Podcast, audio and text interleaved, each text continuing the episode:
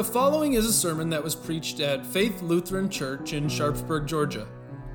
For more information about our church or to hear past sermons from Faith Lutheran, visit georgiafaith.com.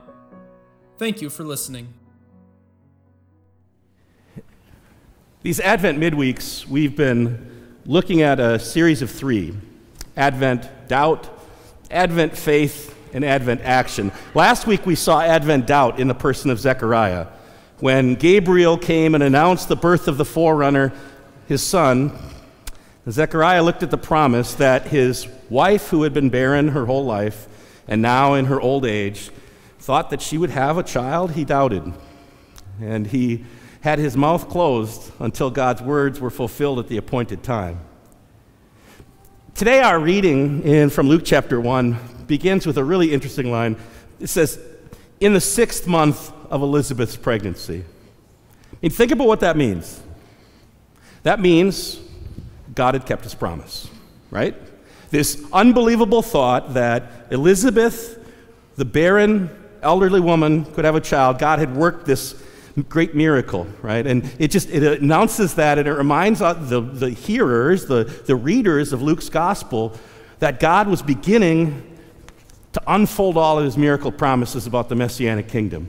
And so when the, the audience of Luke's gospel, when you and I hear the next words, God then sent the angel Gabriel out again. Every child of Israel would be wondering where was he sending Gabriel to next? Because think about where he had just come from. Gabriel, we had just seen at the glory of the temple, in the most holy place, standing next to the altar of incense, interacting with the priesthood in the person of Zechariah. Now, God's sending out Gabriel again. This angel that we, we learned last week had last appeared by name in the book of Daniel, telling God's people that the messianic kingdom was coming. And now he appeared in the temple itself, saying the time had come. God was going to start keeping his promises. So I'm sure that the first audience in in, uh, of Luke's gospel, when they heard that the angel Gabriel was going out again, they had to be on the edge of their seats and wondered where did he go from the temple? I think they might have raised a few eyebrows when Luke said, Well, to Nazareth in Galilee. Because, well, you know how many times Nazareth, Nazareth is mentioned in the Old Testament prophecies? Zero.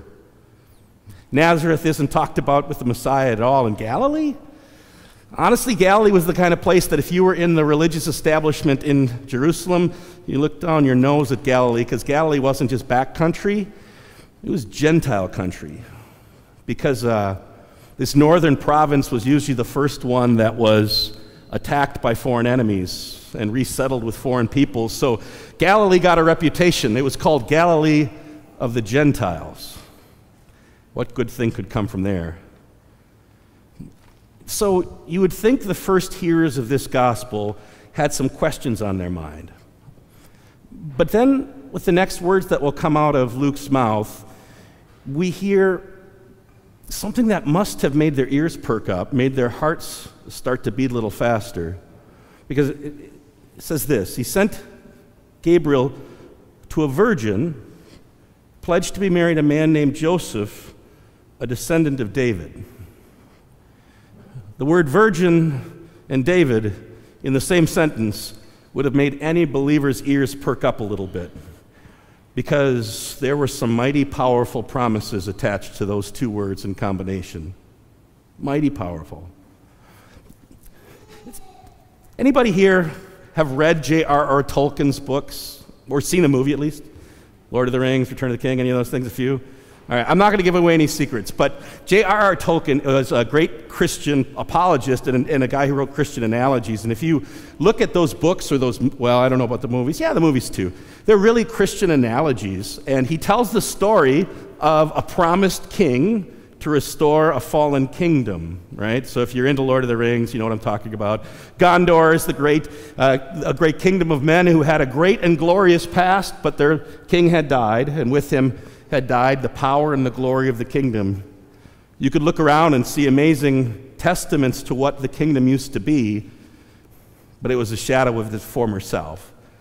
But in the book and in the movie, he teaches that every person in that kingdom still held in his heart a hope that one day the true king would return and sit on the throne in the White City. Tolkien's book is so good because, uh, well, his story about a return of a king is pulled as an analogy directly to the story that we're hearing about today, the greatest king story in history. Because, you see, what would have grabbed the people of Israel's attention so much was the, those words, David and virgin. Remember, David was the name of their great king. David was the point at which the Davidic dynasty was at its peak, and the glory of Israel went throughout the Levant. But after David, the kings in his line didn't follow the Lord, and eventually, well, the Babylonians came and they cut off the family tree of David, left nothing but a stump. But for the people of God, they had questions about that because to David, God had made some pretty unique promises. He said that David's dynasty would rule forever. Now, what do you do with that when the tree, family tree of David was cut off? But yet, deep in the heart of the people of Israel was the hope that a son of David would return, that the king would return to his city and restore the kingdom to Israel. So when you hear virgin and David in the same sentence, every believing person of God in Israel, they started thinking about these promises God made that when this descendant of David comes, he's going to be born in a very special way. See, one of the failing kings of David's line, when he was oppressed by enemies, he wondered if God could save his people. And God said, I'll give you a sign. You ask for anything you want. Heavens above or earth below, you just name it. And this unbelieving king said no. And God said, Well, then I'm going to give a sign for the whole world.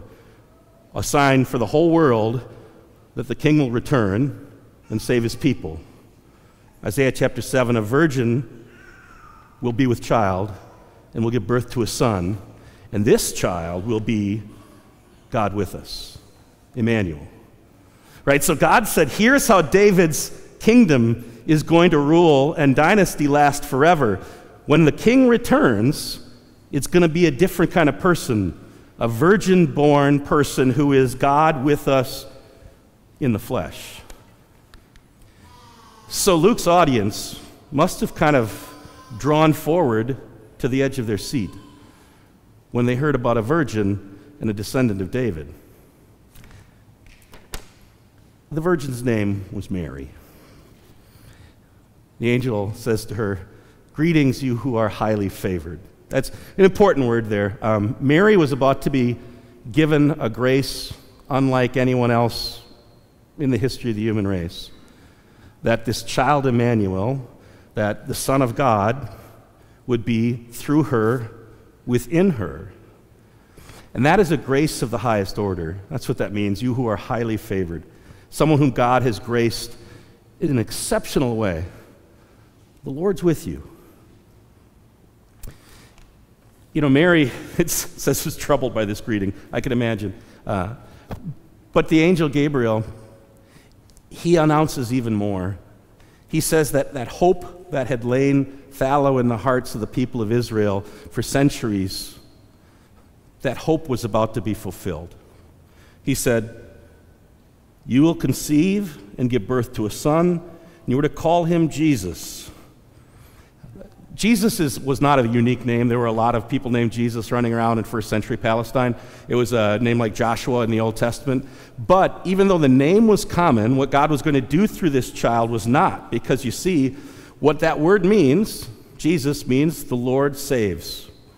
And God said, every little boy running around Palestine named the Lord saves was pointing ahead to this moment when God was to become man in the womb of a virgin that he might save his people from their sins. And Gabriel says, He will be great. This king that's coming back, he will be great. You remember last week, uh, Gabriel said of John the Baptist, He will be great before the Lord. There's no, there's no qualification there here. No, because just like John's birth was superseded by the miracle of Jesus' birth, right? God took an elderly barren woman and she conceived. This was going to be a completely different thing, a virgin conceiving. In the same way, John was going to be great before the Lord, and Jesus, well, just, just great. Because he will be the Son of the Most High. One of the persons of the Trinity would take on flesh to be the one through whom the Lord would save his people. The king would return in the person of the Son of God made man. And then listen to what he says The Lord God will give him the throne of his father David, and he will reign over Jacob's descendants forever. His kingdom will never end. Every promise of the Old Testament was going to be fulfilled in this king who was returning to his people. Here is how David's line would reign on his throne forever and ever. Now, Mary's response is a little interesting. Um, sometimes when we come right off of last week, when we see Advent doubt, when Zechariah is going, hey, by what can I know that this is going to happen? We see Mary ask a similar question, but it's really very different at its heart. In fact, if you read it in Greek, you look at Zechariah, he says, By what thing, by what, by what sign might I possibly believe this? Because kind of what you're telling me is unbelievable that an old lady who's been barren her whole life is going to have a baby. He started from a, a position of doubt. Mary simply asks, How will this be? I mean, it's going to be. Just how? Because I'm a virgin. Remember, Mary, remember the promise. It's precisely because you're a virgin that the promise God says here will come true. Because this returning king was not going to be the son of any sinful man, but the Son of God himself. So Gabriel explains. And when I read this later, I want you to think about the fact that he gives her an explanation, then he gives her a promise, then he gives her a sign, then he gives her reassurance. It's interesting. Uh, God never asks us to follow in blind faith. He always gives us the testimony of His Word. He always gives us the testimony of witnesses. He always gives us the assurance of the Spirit in our heart the guarantor, the down payment of this, of this future glory we have waiting for us. He does not ask us to believe blindly. He does, however, ask us to believe. Because Gabriel gave her the explanation. He said, the, the, power, the Holy Spirit will come upon you, the power of the Most High will overshadow you. I don't know how that works. Not at all. But you know what it pictures for me? Genesis 1. When God the Father is creating the earth out of nothing, and God the Son is there, and no one, nothing is made without him, and hovering over it all is the Spirit of God working his creative work. And God says, just like I created this world out of nothing, in you, through you, Mary, the promised child will come. So, Mary, you know what? What does she do? And she was going to have some hard days ahead. She was going to have some difficult conversations. She was going to have to bear a lot of things more than just Jesus. But here's the thing you know what Mary did? She simply received the wonderful grace God poured into her hands. That's what faith is. I mean, sometimes we get a mistake. Faith isn't us striving for something. Faith isn't us choosing something. Faith isn't us, uh, uh us uh, uh, striving after something. Faith is simply receiving into our hands the grace that God pours into us. That's it. Simply believing. Mary says, well, The Lord's servant. Of course, may it be to me, as you have said. God calls on us to that same kind of Advent faith. Not striving, not choosing, not fighting, just simply receiving the grace that He'll pour out into us because the King's come back. A reading from Luke chapter 1.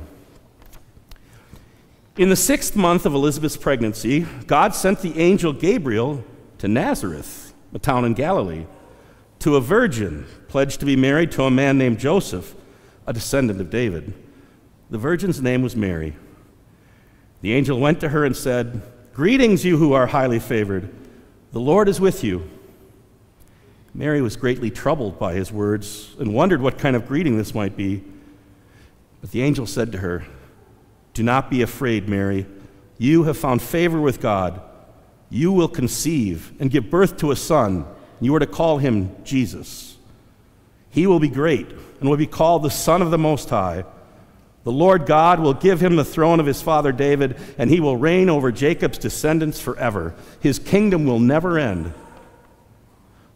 How will this be? Mary asked the angel, since I am a virgin.